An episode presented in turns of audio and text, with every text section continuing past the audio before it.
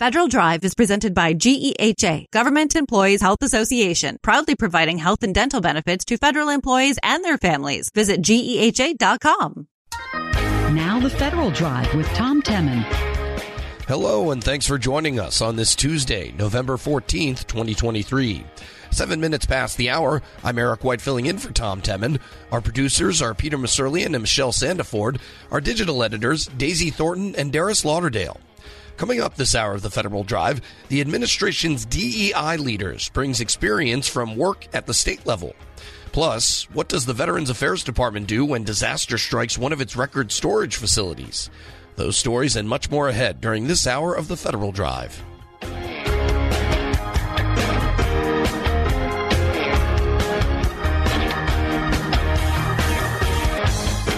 But first, the clock started ticking in May for the Defense Department to implement its first ever records management strategy. Secretary Lloyd Austin signed off on the guidance, in part as a response to the criticism the Pentagon received for not preserving text messages after the January 6 riots on Capitol Hill. Mark Patrick is the chief records officer for DoD. Joining in April, he tells executive editor Jason Miller about how the records management strategy will help solve the mismatch between systems and records lifespan. There are three main themes curation, automation, and governance, which is aligned with the DoD's data strategy, which came out in 2020. The idea behind this strategy is not just, hey, we need to manage our records better, but really push DoD where I think you mentioned in there in the, in the conference better decision making, use records help drive decisions. When you look at why this strategy is important beyond the fact records management is important, what's the bigger picture? So, the bigger picture it's the tagline on the strategy. It talks about decision advantage, the concept that our institutional memory for day to day business operations and mission, not just records that are permanent that need to go to the National Archives. So we believe that managing records for day to day operations, that compliance sort of comes along for the ride. And we are very concerned about ensuring that those decisions are quick that they are academically rigorously researched and that they, you know, are, are going to lead to the best outcomes for the department. In many ways, records are history. You got to learn from history. What what happened before? Where can we find it? Is that the part of the theme here? Is that understanding what happened previously helps us make a better decision next time? Absolutely, that's right there. So in many cases, uh, as you have military staffs, folks are coming and going every couple of years. Having that knowledge not leave the organization is all about good records management and ensuring that that can you can retrieve sort of the last time that particular situation occurred geographically specifically around a particular task so that you are making historically consistent decisions and that you don't depart from historical precedent unless you're deliberately deciding to do so for a specific reason. Now, we're going to get to that in a second because one of the parts of this strategy is uh, a new implementation a memorandum. Uh, before I go there, uh, you released the strategy in May. You mentioned, uh, I'm going to ask, uh, what have you done for me lately? Where were you heading next with the strategy? How does implementation look? What are some of those steps you have taken and will continue to take? So, the biggest one there is the release of the new DoD Manual 8180.01. You can find it online by Googling DoDM 8081.01. It replaces an, a standard from 2007 that was an IT standard for records management applications. It's a big shift in approach uh, away from just certifying software to ensuring that the deployment of software meets records management standards. So it focuses on how that software is deployed, not just certifying it and saying, here's a piece of certified software this is a very technical manual. I think you mentioned about 88 pages. Without going into too much of the weeds, generally speaking, what should folks take from this? What should they focus on? Are there certain sections or certain pieces and parts that you would say, hey, if you're only going to read 20 pages, here's the 20 pages you could read, or, or here's the, the section that maybe is, is among the most important? So the audience is the IT audience and acquisition professionals and it creates an environment, we hope, that will bring them together with the records community because all of that together is what's going to be important for success in acquisition and deployment. And so I would say it depends on who you are, what you should read. So obviously, you should be familiar with it if you're a records professional, and then you should bring it to the attention of your acquisition and IT folks and work with them to see what the so what is for you and your organization. I know you're new, so this was in, probably in development before you got there. The shift made sense for many reasons. What's the impact that you all hope that the DoD CIO's office hopes that this has more broadly on DoD having this new directive out and this new memorandum to, to drive kind of that new view of how records management should be implemented versus, hey, here's just approved software? The sort of ideal vision is that records lifecycle is managed across all three security domains, and that to the greatest extent possible, that the processes are automated. So this uh, gives you reliable information for decision. It also minimizes the non-core competency work that knowledge workers have to do because that's baked into the work area that they have provided to them. And so ultimately, is to get it all governed, uh, discoverable, you know, and that the temporary records will go away when they're supposed to, and the permanent ones will be preserved. You talk about governance, and it's a good segue because you also mentioned a records management Tiger team that has been in place for a few years now, and that's continuing to evolve. Talk a little bit, again, I know happened before you got there, but talk a little bit about that Tiger team and why was it stood up and what does it do, and then where's it going? So it sort of evolved out of the deployment of Microsoft 365 post COVID because there was a great acceleration and a recognition.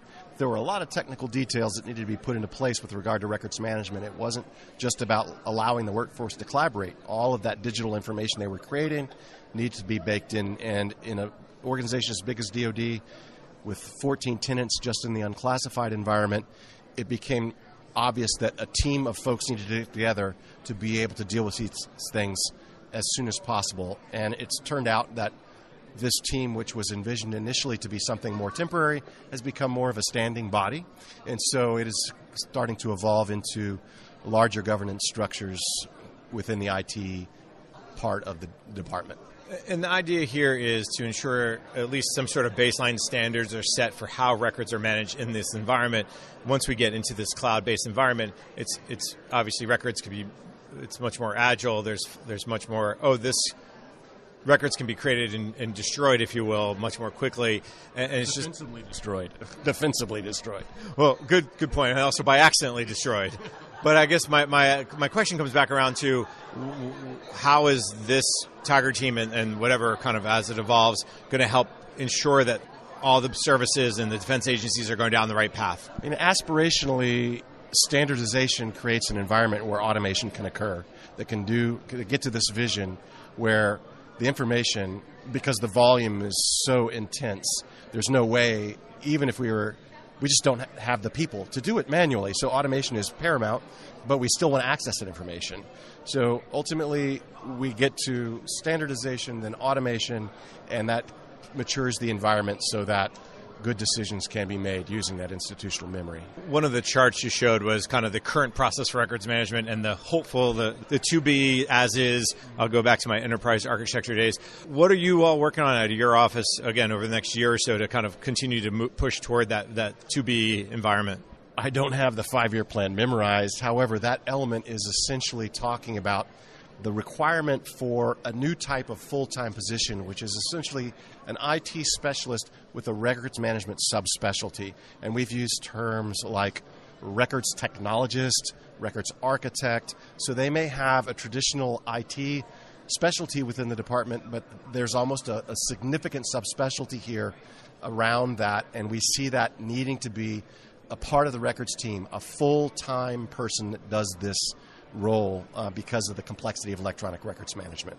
From your perspective, uh, this five year strategy is going to drive a lot of what you do. Do you have certain specific projects, initiatives, goals, for lack of a better word, that you're trying to get done over the next six or nine months? Anything that stands out that you'd say, hey, if we talk again in six months or nine months or a year from now, this is what I hope to have accomplished? The instruction, which is our principal policy document, the DODI 5015.02, which is in need of update. So that is going to be updated and it will likely split into two documents. So that is near term. There will be continued interaction with the Defense Information Systems Agency and other folks that we need to partner with to put to move this vision forward. So those those relationships and those engagements are going to need to occur sooner rather than later. And you mentioned earlier the memorandum. Obviously, you mentioned potential guidance and playbooks are coming as well. I'm, I'm sure are those two other areas that your office has work in process. They're on the radar, but they haven't. You know, so the team at DoD is really small, frankly, and it's principally contract support. So we have to chew as much as we can, uh, you know, and so they're coming. I can tell you that exactly when, you know, it's a notional five year strategy. Mark Patrick is the Chief Records Officer for the Defense Department, speaking there with Federal News Network Executive Editor Jason Miller. Find more of Jason's reporting at federalnewsnetwork.com and subscribe to the Federal Drive wherever you get your podcasts. Still to come on Federal News Network, what does the Veterans Affairs Department do when disaster strikes one of its record storage facilities? It's the Federal Drive with Tom Temin on Federal News Network. I'm Eric White filling in for Tom.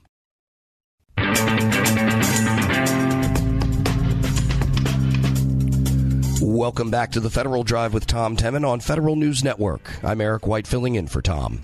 In July 1973, a fire damaged or destroyed up to 18 million Army and Air Force official military personnel files at the National Archives and Records Administration's National Personnel Records Center in St. Louis, Missouri. These records are important for veterans who are looking to make claims with the Veterans Affairs Department. So how did the government do in helping those whose records were lost or damaged in the fire? The VA's Office of Inspector General looked to answer that very question with a recent audit. To learn what it found, we welcome Brent Arronte, Deputy Assistant Inspector General for Audits and Evaluations with VAOIG. Brent, thanks for joining us. You're welcome, Eric. Glad to be back on the show. All right. So lay out exactly what happened at this facility. How many of these records were actually affected? I know that, you know, there was a general number of 18 million, but what did that include?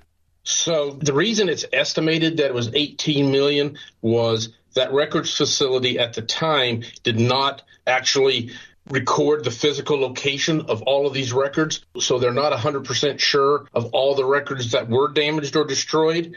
It's estimated that those that served in the Army from November 1912 to January 1960, about 80% of those records were lost or destroyed. And those in the Air Force that were discharged between September 25th, 1947 and January 1st, 1964, approximately 75% of those uh, records were destroyed as well.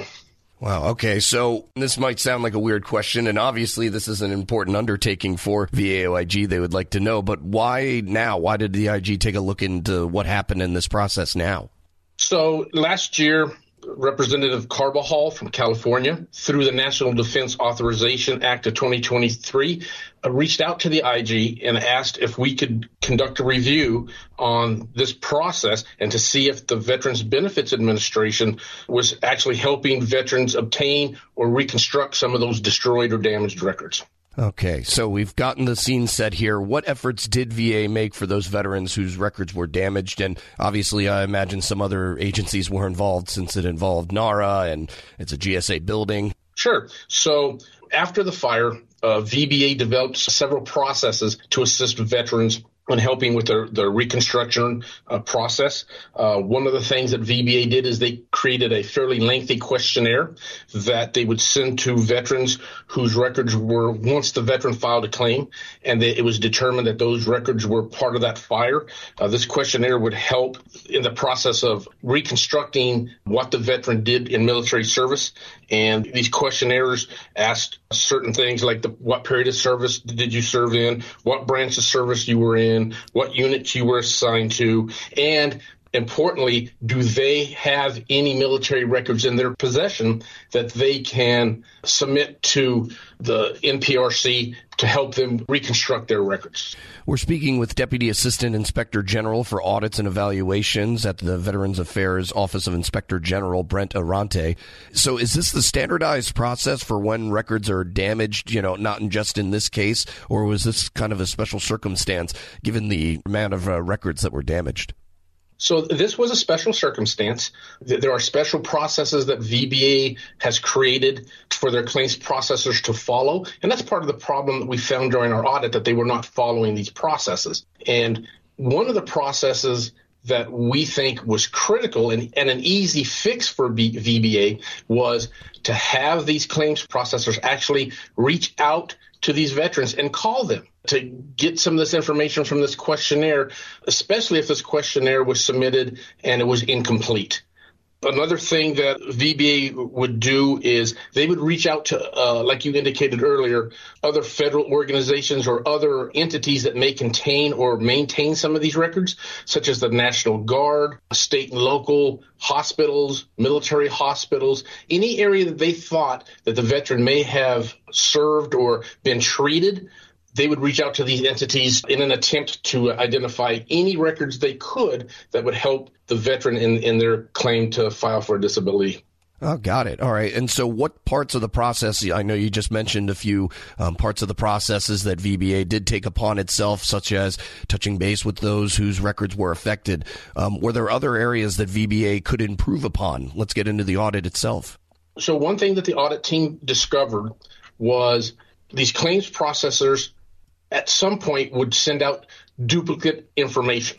And what they failed to do was clearly look at the veteran's record to identify what evidence was already available and in the veteran's record. And instead of going that extra step, they would just automatically send out a duplicate request for information. And the problem with that request for duplicative information is it added approximately 73 days to an already lengthy process. Another issue that we found was the claims processors were not properly trained. They received one training in their entire career on how to process requests for destroyed or damaged records. After that, there was no more training. And because these records requests are few and far between, folks were not familiar with the process and didn't know where to look in their manuals to identify the proper procedures to follow. And was there any response from VA on this? And do the people who you were speaking about there, you know, do most of them even still work with the VBA?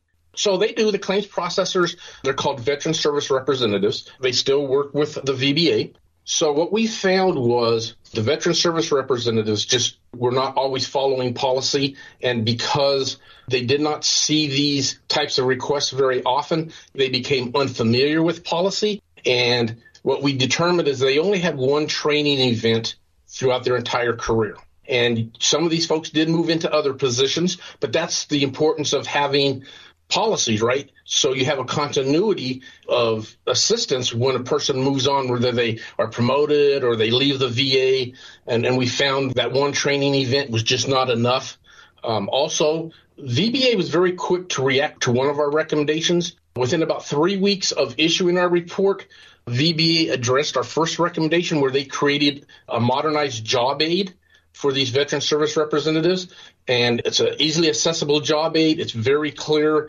The instructions are very well laid out on all the steps that a veteran service representative needs to take in order to assist the veteran in reconstructing these records that's obviously going to be a new procedure. Were there any procedures that were changed or other ones created after this incident? Obviously, you, you just hope to not have a fire, but things happen. What did VBA say it will do to prepare for a future disaster such as this?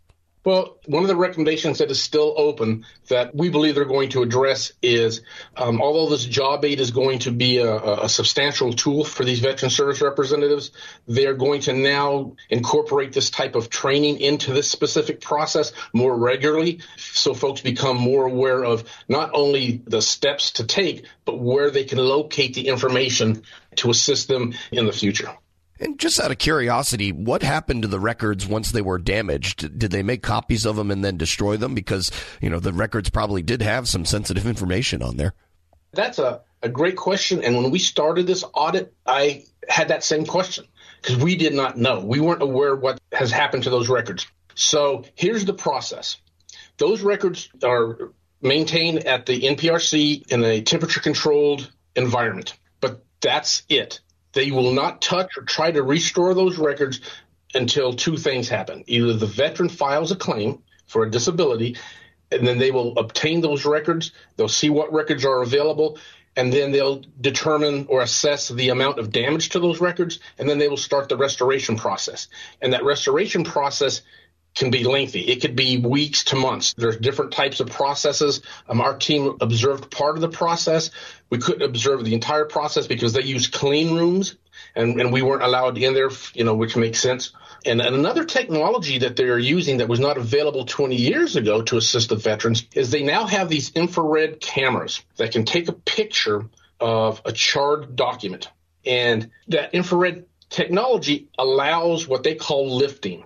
It can lift the typed or handwritten information that's on that document, not in 100% of the time, but it's very successful. And they can lift that, they can print it, and now they have a, a, better record for the veteran. And also part of the restoration process, if the record was damaged by water, which was used, of course, to put the fire out, they also have a rehydration process that can bring some life back to these documents. That's fascinating. And so you did manage to see some of these records. Were they actually frayed edges and everything like that that you would think of a record surviving a fire? Absolutely. There were, wow. um, we, we seen evidence of just nothing but ashes, and those were considered total loss. And even in our report, we have a couple of, of photos that we added to show some of the charred documents where you can't see anything. It's just a charred piece of paper. But like I said, this this infrared technology is amazing, and they could take a picture. You could see exactly what was typed or, or handwritten. Now they did say the typed information is easier lifted than the handwritten information, but even that still comes through the process. Brent Arronte is Deputy Assistant Inspector General for Audits and Evaluations with the Veterans Affairs Office of Inspector General. Brent, thank you so much. I appreciate it. Appreciate the time. And we'll post this interview along with a link to their report at federalnewsnetwork.com slash Federal Drive. Still to come on Federal News Network, while keeping their fingers crossed about a potential shutdown, contractors have a new White House initiative to sink their teeth into. But first, the administration's DEI leaders bring some experience from work at the state level. It's the Federal Drive with Tom Temin on Federal News Network. I'm Eric White filling in for Tom.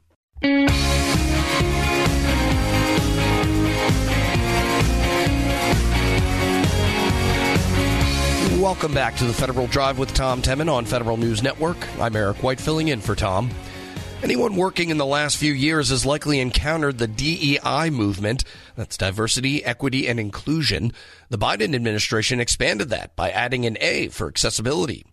Our next guest led DEI in the Commonwealth of Virginia before becoming the top DEIA director at the Office of Personnel Management. She's now a new fellow at the National Academy of Public Administration. Federal Drive host Tom Temin got the chance to speak to Janice Underwood about some of her accomplishments. Let's start with, with the job itself. I'm not certain exactly what a DEI officer does or what the director of DEIA, as the administration calls it. You've added accessibility.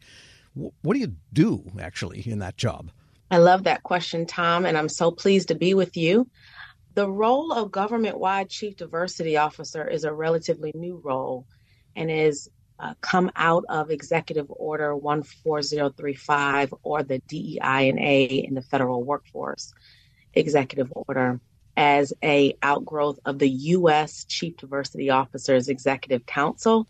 And so I provide support to all of the chief diversity officers in our federal agencies, whether they're in department agencies or subcomponent agencies. But as the administration has prioritized DEI and A, my team, for which I'm the director of ODEIA at OPM, we provide external support to all of the federal agencies. So I'm not the chief diversity officer for OPM, but what I am is sort of the chief diversity officer for everyone else.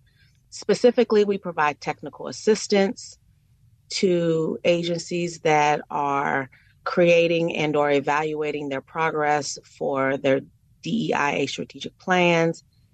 I uh, manage and supervise a DEIA learning community where I put top thought leaders and provide opportunities for the federal workforce to learn innovation as it relates to DEIA principles.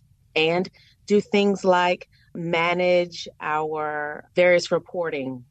For example, I'm really excited to share that our OPM FEVS data has come out and we are tracking our DEIA index. We set a baseline at 69% in 2022, and my job is to um, increase that baseline uh, by six points uh, in, by 2026. And for a variety of reasons, organizations large and small, and in the public sector and in the private sector, kind of rushed in with DEI programs during the aftermath of George Floyd. But what are the proper elements generally that make up a useful DEI program in the first place? I really appreciate that question. And I just want to sort of pause here to say that you know, this work needs to be done by people who have um, expertise in understanding how to transform organizations to be more effective, understanding theoretical frameworks and the practical applications of them, such as change management frameworks and organizational development, have a background also in learning and training, so that we are actually contributing to the improvement and sustainment of our organizations. This is not something, and this is not work that I recommend people do just because they have a passion for principles of DEI and A. I have a passion for balancing my checkbook, but no one's hiring me to be a CFO, right? And so just because you may have volunteered, for example, on a project or a special emphasis program or in an ERG doesn't in and of itself make you an a highly qualified chief diversity officer in the private sector or public sector. And so this work really needs to be work that people have a background in data and accountability to understand how we move organizations from, you know, good to great and specifically how we move our organizations across the maturity model that we put out for agencies to use in the government wide strategic plan for DEI and A. There are three steps that we want our federal agencies to move on. Um, and to move through. The initial step is like a compliance um, sort of starting at the ground zero, but we ultimately want agencies to move to step two, which is called advancing, and then, of course, step three, which is called sustaining.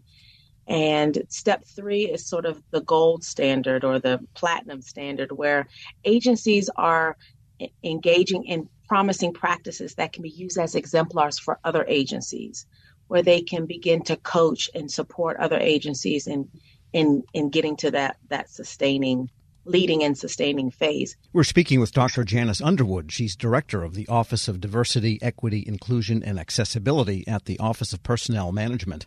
And I guess the second question is once you have those elements in place, compliance, and I guess government in some ways has been exemplary for decades in compliance with the idea of everybody having equitable access to jobs and so forth. The practice may not be the same, but at least the compliance measures have been in place. How do you measure whether you are getting better at DEIA. Well, I alluded it to this measure or metric as we think about um, our OPM FEVS uh, data, our Federal Employee Viewpoint Survey, and I want all the listeners to to know that you know we were thinking about how do you measure success because what we know for sure is you can't change what you don't measure, and you won't measure that which you don't acknowledge. And so what we have done is we've acknowledged that DEIA is a priority. And so we have developed questions for all four of the letters the D, the E, the I, and the A, and we have created what's called a DEI and A index. And we uh, have surveyed 1.6 million of our civilian employees. And what we've learned is that their perceptions are relatively positive to the questions related to all four letters. We just released our 2023 data, and what we saw was an increase in our DEIA index. And so we're really pleased to see that government wide, our fellow, federal employees have generally a very positive or increasingly positive viewpoint of DEI and A according to our index. That is one of our major measurements, but also our maturity model.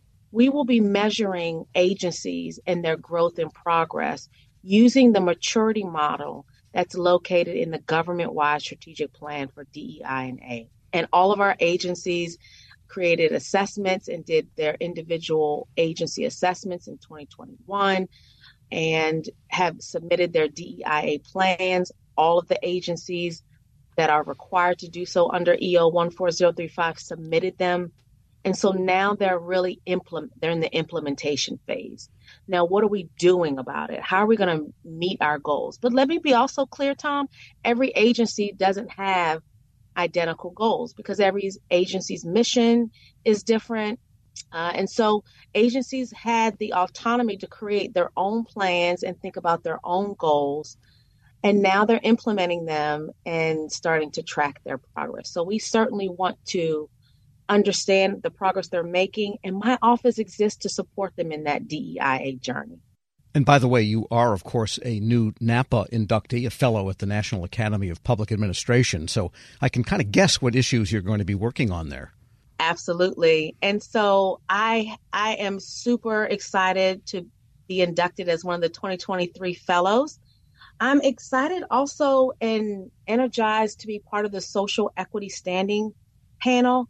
But Tom, I've been working with that panel as a volunteer for the last couple of years now. Well, what I will tell you, and this is what I told Terry Gerton and all others, is that principles of social equity and DEI and A, racial equity, all of these really, these concepts, these principles of democracy, by the way, actually belong in all of the major challenges that NAPA is addressing.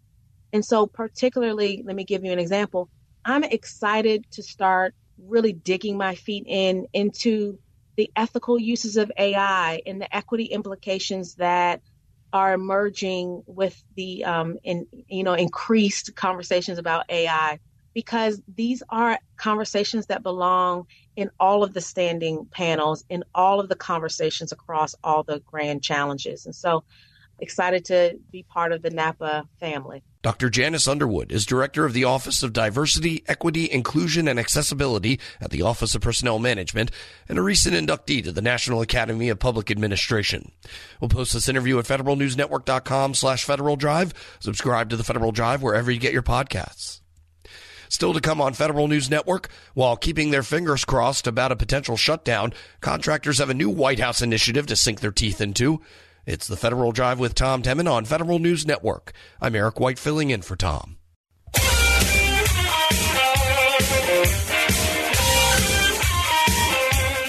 Welcome back to the Federal Drive with Tom Temin here on Federal News Network. I'm Eric White filling in for Tom. It'll be this new congressional leadership's first test to try and avoid a government shutdown. As usual, the ones who will be doing most of the watching will be federal contractors. There's a new initiative from the White House, though, that will give them plenty to keep busy while the waiting game ensues. To get a pulse check on the contracting industry, we welcome David Berteau, President and CEO of the Professional Services Council. David, glad to have you back.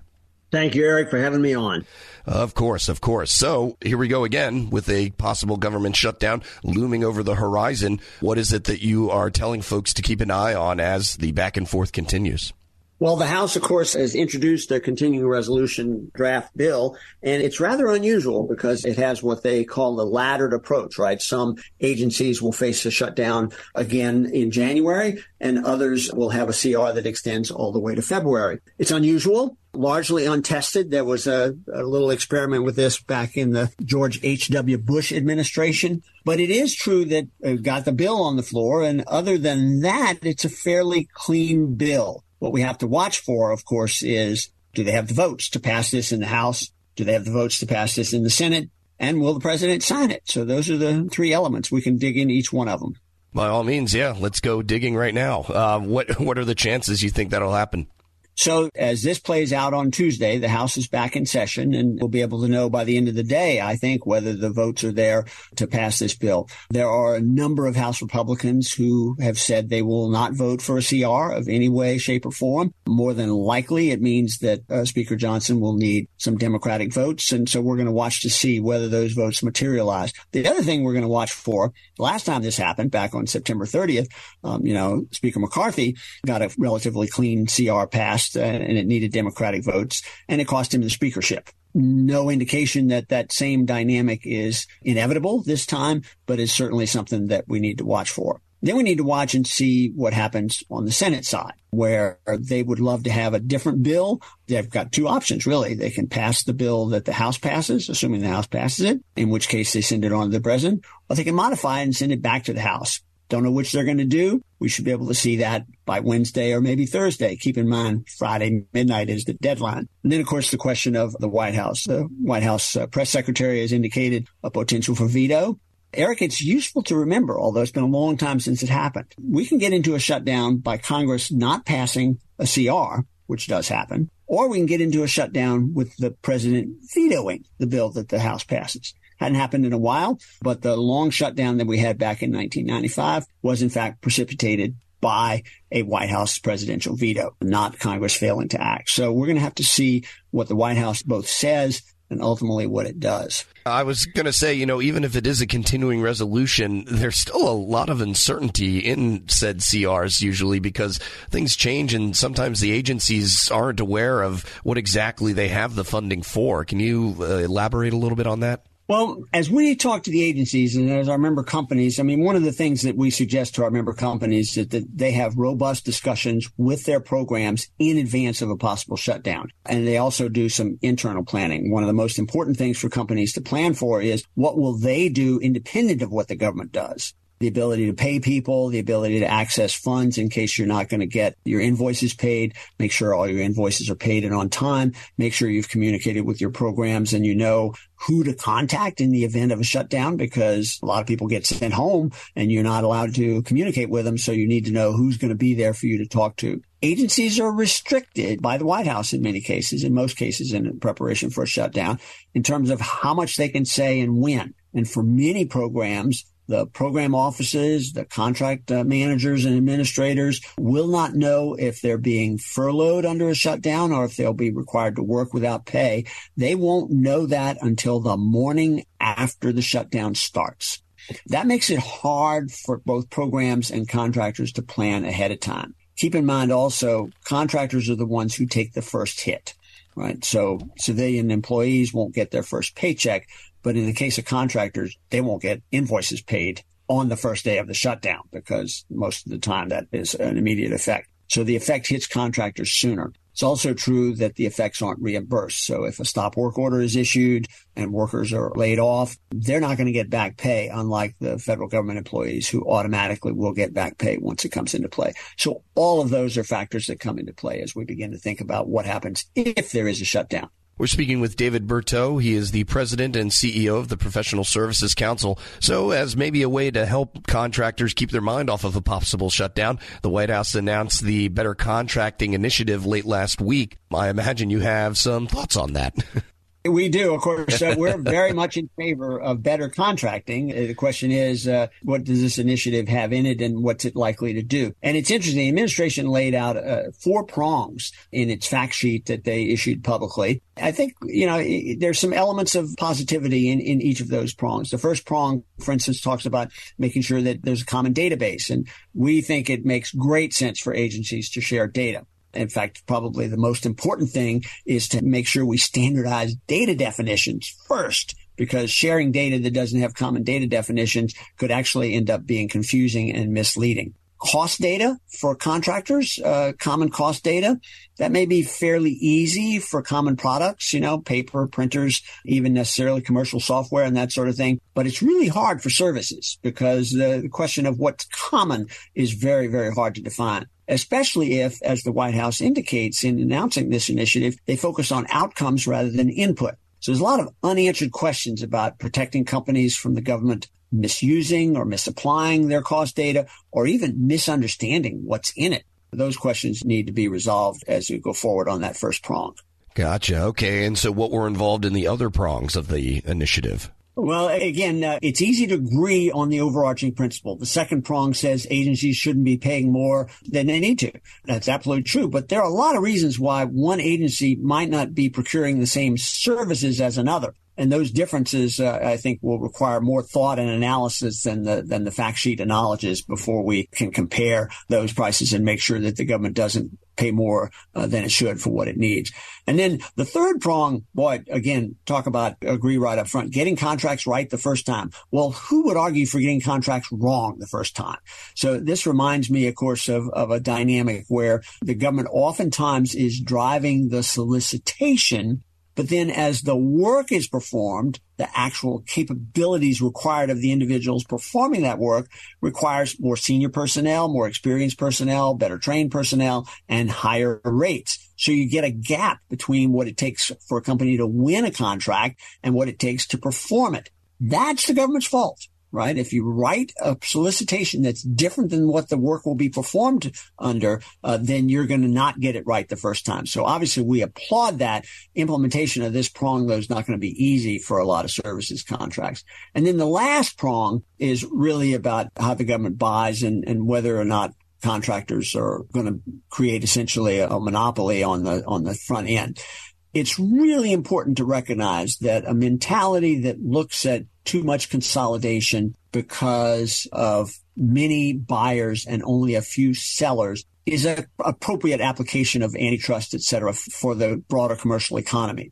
But in the government's case, what you really have is very many sellers and only one buyer.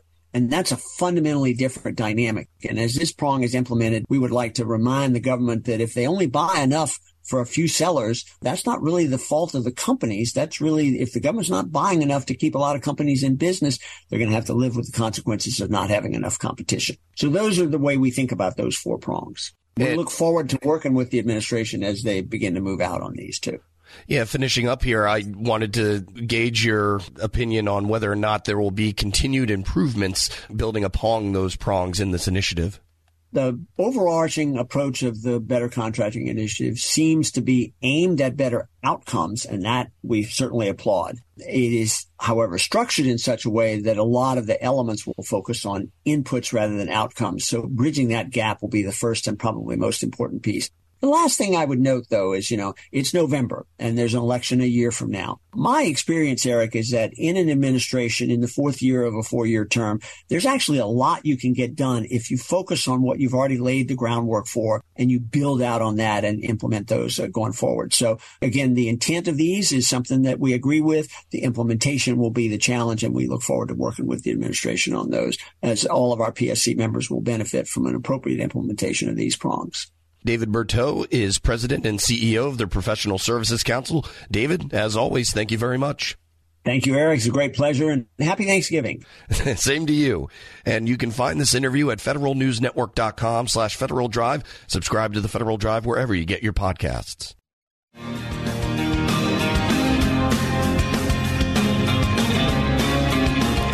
But first, with a potential government shutdown less than a week away, military families are worried about what a government shutdown could mean for them. A September 2023 survey found that 84% of currently serving military members said they would be greatly or somewhat impacted by a government shutdown. Federal News Network's Kirsten Errick has the details. Kirsten, thanks for joining us. Thanks for having me. Absolutely. So, Congress has until November 17th to pass funding. If it does not and the government shuts down, how would this impact military families? Impact military families in several ways. So, you have the financial impact. There's also a potential disruption of services like healthcare and childcare, food insecurity, and morale. Gotcha. All right. And so, can you kind of delve into both of those areas and break down what you mean by that? Absolutely. So, for the financial impact, a third of military families have less than $3,000 in savings. You know, this isn't enough to cover rent, bills, groceries, childcare when you don't know when your next paycheck is coming. To add to that, more than two thirds of military families live paycheck to paycheck, and many rely solely on the service member's income. So, there's already a financial strain on military families that a shutdown would make worse. A shutdown could also impact both DoD and non DoD services. For example, for DoD programs, a shutdown could impact childcare. So some on base childcare facilities might close, others might stay open until funding runs out. If there's a government shutdown, TRICARE, so DoD's healthcare system, will cover private sector healthcare and inpatient care at DoD facilities and acute and emergency outpatient care at DoD medical and dental facilities will continue. Additionally, wounded warrior medical care will not be impacted. However, current guidance does not address routine appointments. So, if on base healthcare workers are furloughed during a shutdown, appointments could be canceled. And then for food insecurity, a recent study found that more than 13% of military families relied on food banks or other food assistance in the past 12 months. A government shutdown could cause this number to increase as military families struggle to make ends meet and put food on the table. A shutdown could also impact SNAP and other food assistance programs that military families rely on. And to that last piece, the morale. So, not being able to pay bills will impact morale. Like the 2018 shutdown that occurred around the holidays at the end of 2018 and into January 2019, this potential shutdown could happen near Thanksgiving. So, holidays are expensive. About 55 million people travel for Thanksgiving. All the food for Thanksgiving adds up. So, not being able to do that or travel, you know, could also impact morale. We're speaking with Federal News Network defense reporter Kirsten Errick. And so, whenever one of these shutdowns occurs, it's always looking towards the troops than when uh, one side is trying to make the other side, I guess, guilt trip them into doing something about it because the troops are first and foremost on the state of mind when it comes to government workers not being paid. So, what are lawmakers going to try to do to offset some of these problems that you just listed? Absolutely. So, lawmakers have recently you know, introduce legislation, you know, for food, childcare, and spousal employment. And DoD is also making efforts to help military families in those same areas. And then going back to kind of, you know, you're mentioning how it impacts service members. So if there's no funding, 1.3 million service members would continue to serve without pay after November 17th. But this will also impact civilian DoD employees. So that would impact, you know, hundreds of thousands of civilian DoD employees who would be furloughed or have to work without pay. So Congress has several congressional members have introduced bills to ensure service members would get paid if there's a shutdown, but none of those have passed. Got it. And how have government shutdowns impacted military families in the past? As you said, this isn't the first. this isn't a lot of their uh, first time uh, dealing with this issue. Uh, what was it like for those folks uh, dealing with it before? Yeah, so the last time it impacted DoD was in 2013, but in 2018 it impacted Coast Guard, which is under the Department of Homeland Security. So DoD was funded, but DHS was not. So that meant that 41,000 Coast Guard members went 35 days without pay while still performing their job. So this go around, you have several military, you know, service organiza- organizations that are advocating for Coast Guard to be included in defense appropriations. You have, for example, Senator Ted Cruz, a Republican from Texas, who introduced a bill in September to make sure that Coast Guard members get paid if there's a shutdown, but that has not become law.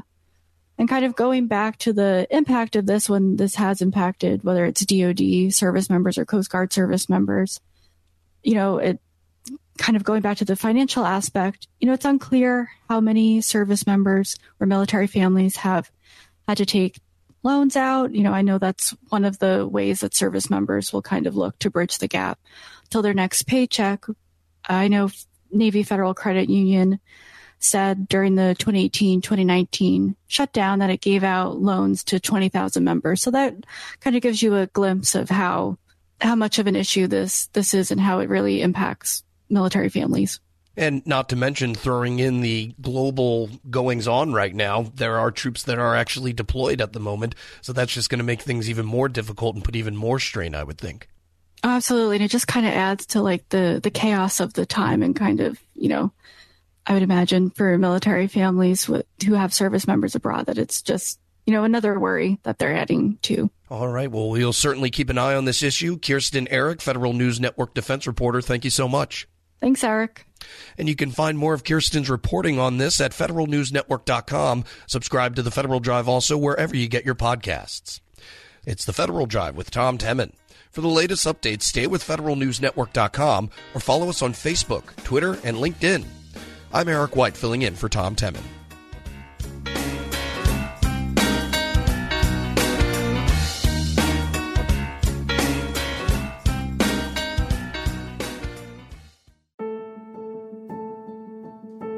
Leadership today, especially within the federal workforce, is being tested more than ever before. As the Cybersecurity and Infrastructure Security Agency's Chief People Officer, Elizabeth Kolmstetter sees a focus on people as absolutely crucial to her leadership style. Kolmstetter joined Shane Canfield, WEPA CEO, to reflect on her years of experience leading in the federal human capital space. Hello, and welcome to the Lessons in Leadership podcast. I'm your host, Shane Canfield, CEO of WEPA. Today I'm joined by Dr. Elizabeth Kolmstetter, Chief People Officer at the Cybersecurity and Infrastructure Security Agency. Elizabeth, welcome. Thank you. Great to be here. In your current position at CISA, one of your responsibilities is ensuring a people first culture. Explain what that is and, and what's the role of leadership in creating and shaping that culture? Yes, at CISA, really paramount to our culture is a people first driven aspect so that we are really looking at how do we accomplish our mission through our people. And in order to do that, we really value our people. We want them to feel empowered and supported and uh, respected and also that their managers care about them. So well-being is important. Psychological safety in the workplace is important so that all voices and ideas are heard. So I like to call it our North Star. Having a people first culture really starts with the people in order to get our incredibly difficult mission accomplished. In terms of leadership, which is a great question, I think we all know that culture is really driven by leadership and the, the behaviors that we allow and we, uh, you know, uh, reinforce in our leaders. So we really work at making sure that our leaders are bringing out the best in their people every day. So again, that they feel they can bring their voice, especially an opinion that might not go along with the majority of a group, so that we get that diverse perspective. We get those different ideas and experiences and that's really where we find that it's important that leaders are purposefully bringing out their talent on their teams to enable our mission. Excellent. We're, we're going through a, a, culture project at our work. Now. Oh, great. Yeah, it's, um, it's been six months in the making, and it's going really well, but it is work. Yes. And it requires from the top down. So I'm, I'm also involved in that. I hear you. Great. Throughout your career, you piloted many different talent management programs, including at NASA, the CIA, the FBI, just to name a few, and you have an amazing career. What have you learned or how have you might have changed along the way in creating and leading those programs? Yes, and I, I, I am so honored to have had a career in public service across multiple federal agencies, always in the realm of human resources and workforce performance and I think because I study organizations and people in them, I've come to realize, particularly in the federal government, that many of our programs are really grounded in the industrial era thinking. That this is organizationally structured in a hierarchy with boxes and lines on charts, uh, with the center being around jobs and what do we need to get this job done in terms of skills and training. And what I found is that we're really not in the industrial era anymore where we would promote the smartest people who knew that work and they would then tell the people on their team how to do things and oversee that work. We're now in a digital era and the information era where work gets done collaboratively across geographic boundaries and certainly across org charts. So uh, we like to call it networks um, or hierarchies, and we really need to, again, unleash people so they can find those other people who are working on similar problems or have the right ideas. And so I really like to think of our work now in the talent programs being human centered. It's more about the user and the experience than about the rules and regulations. So, although we have to have rules and regulations, certainly in human resources, is that person experiencing what they need and getting what they need for their role at that time? So, not so much on the job, but on the person. So, for example, we're recruiting. What's the applicant experiencing? Because if they're not having a good experience with our organization from the time we're recruiting them, they're going to go work for somebody else. Same thing with like first time supervisors. We know they need certain training, but telling them to sit in a class for one week and then hope a year from now they'll remember what they learned to apply, that's not really human centered. The human centered is What do they need when they need it? And building modules or, or just in time training and bringing that to the people, to that user as they need it. So that's really, I think, the most important focus of talent programs today in this era to enable the workers to be the best they can be in their, in their roles. Excellent. New thinking. Um, this is always an interesting question. H- has there been a time when, as a leader, that you've made a mistake? And what is that? And um, I think most important, what did you take away from that? What did you learn from that? Well, I kind of chuckle because I think as leaders, we have to learn to recognize our mistakes, admit our mistakes, and that they are opportunities to learn. And so uh, I've had to do my own self reflection on, on making mistakes and when things don't turn out the way that I expected them to. Um, makes me think of a time when I was at the Transportation Security Administration and I was a supervisor. And I was really embroiled with my program. I was the technical leader of it. I understood it. I'd run it for years. And I was making a briefing for a decision that had to be made about this program that was very near and dear to me. And I presented the briefing uh, to one of the very senior people in the agency. And I think there are about 20 people in the room. And I had gone through the briefing, answered all the questions, and that leader then said, Okay, I'm going to go around the room and get everybody's opinion, and then everybody gets to vote, which kind of set me aback because there were people in that room that didn't have any technical knowledge about my program. She even turned to the executive assistant there, taking notes on the meeting, and said, Go ahead and I want to hear from you. And I realized in hindsight, I had stopped listening. I had been in transmitting all of my knowledge and what I saw to be the right way, and I was not listening to different perspectives in the room because I didn't think that I didn't value that they were bringing any kind of input to this particular decision. And it didn't go as I had hoped. And I left very disappointed and was busy blaming the senior leader and how that meeting was conducted, that she let all these people have opinions when they didn't know, in my mind, didn't know what they were talking about. And so, um, in reflection on that, I realize, and now as I've moved into more senior leadership positions, I realize that was a mistake, that it actually is really important to listen especially to people who have different perspectives or at a different point in the career, not just the people who know the program or the technical really well. And so that was a mistake I made, and I realized in my own sense I wasn't listening to very different opinions, and I probably should have because I would have learned more about what was needed for this program going forward than just leaving getting getting upset that it didn't go a certain way. So I've really practiced active listening. I've practiced making sure there's very different people on um, teams and certainly on committees or councils that we need early careers, people new to the agency, mm-hmm. people who haven't walked in the shoes of the technical workforce because they're asking questions we need to hear for these programs to be successful. Excellent. Your career in talent management means your work is very closely tied to people and even your title, Chief People Officer. What does that mean to you to be a leader in the federal system with that focus? Isn't that a great title? I just love the title Chief People Officer, and I think it's my dream job, really, to be focused on people and culture and the workforce strategy for the whole agency. And I'm just so excited to be at CISA at this point in time. We're only four years young as an agency, so we're really still creating who we're going to become as an agency and what is our culture and what, kind of people and talent do we need to be sure we have to be successful.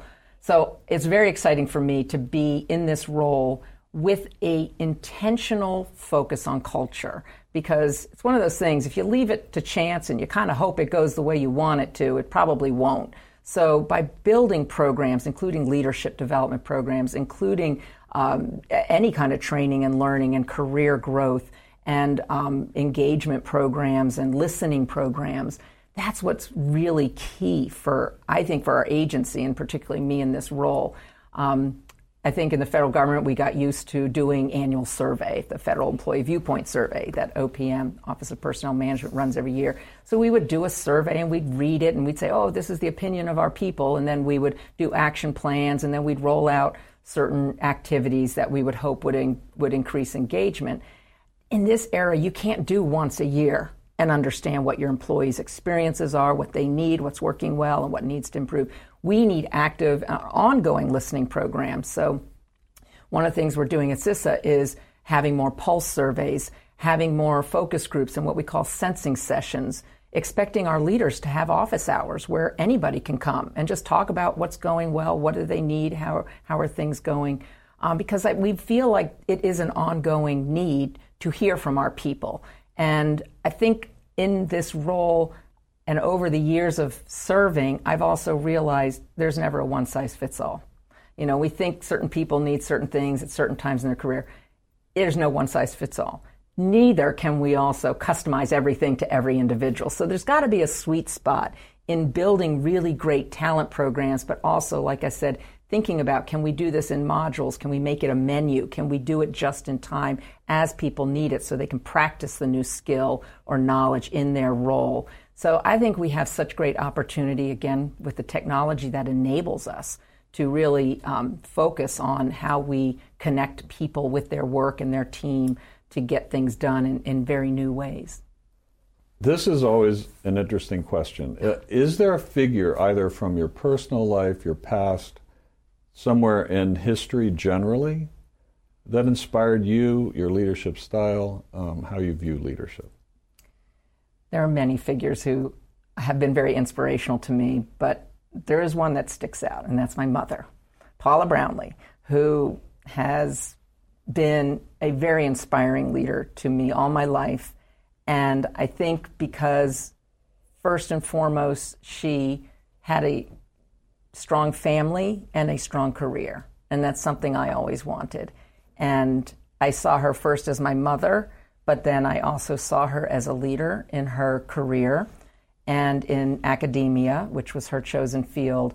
But I always knew her family came first. And as I saw how she balanced different family needs with also a, a growing and more and more prominent um, career positions in leadership, that she had to balance that.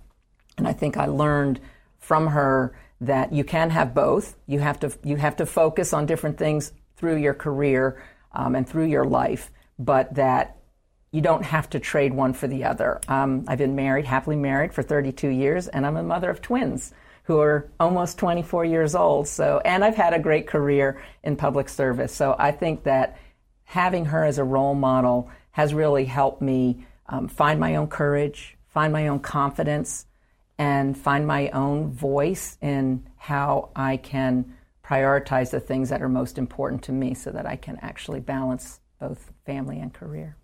And you're doing it well. You're Thank uh, you. having known you now for seven or eight years yeah. um, and worked alongside you. Uh, your passion is infectious. Thank you. Your uh, intelligence and, and the thoughtfulness with which you approach uh, all of these issues. It's uh, it's an honor for you to be here, and thank you for your time. Thank you very much. I'm Shane Canfield, CEO at WEPA, and until next time, have a great day. Find the full podcast and future episodes of Lessons in Leadership on the Federal News Network app and anywhere you enjoy your podcasts.